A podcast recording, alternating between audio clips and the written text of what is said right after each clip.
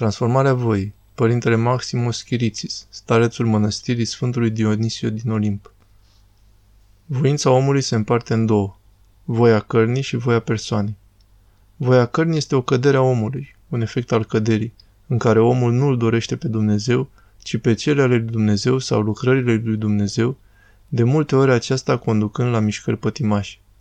Voința persoanei este un element personal al fiecăruia și nu este nevoie ca omul să taie voința cea rea, ci să acționeze într-un mod plăcut lui Dumnezeu, pentru ca harul lui Dumnezeu să accepte să prefacă voința omului. Diavolul lucrează bazându-se pe premizele noastre.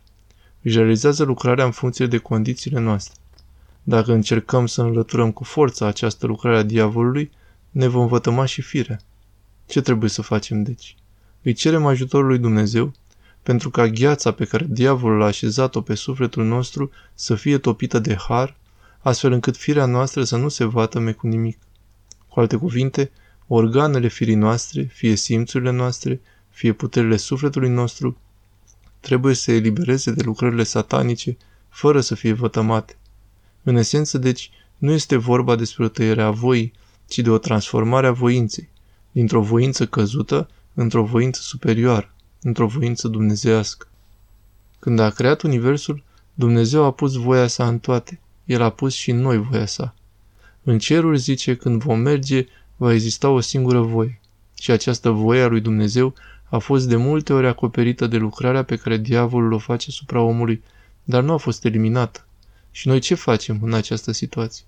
Încercăm să ne adaptăm voii lui Dumnezeu, chiar dacă nu o înțelegem.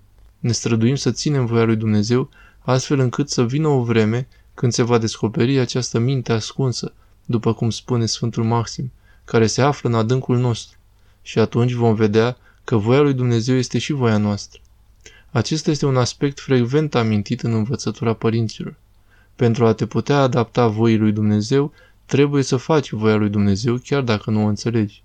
Și va veni clipa în care omul va înțelege că voința lui, pe care o numim și voință gnomică, adică voință personală a omului aflat în stare de cădere, o voință bolnavă, se va adapta, iar omul va ajunge în punctul în care va înțelege în cele din urmă că voia lui Dumnezeu era și voia lui.